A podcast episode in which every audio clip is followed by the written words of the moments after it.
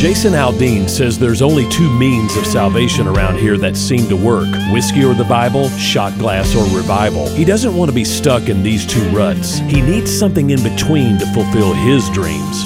Hebrews 7:25 says, "Jesus is able to save completely those who draw near to God through him." Don't trust your spiritual strut or placing your butt in a church pew or bar stool because all three will lie to you. I'm Pastor Heath from Woodland. Think about it.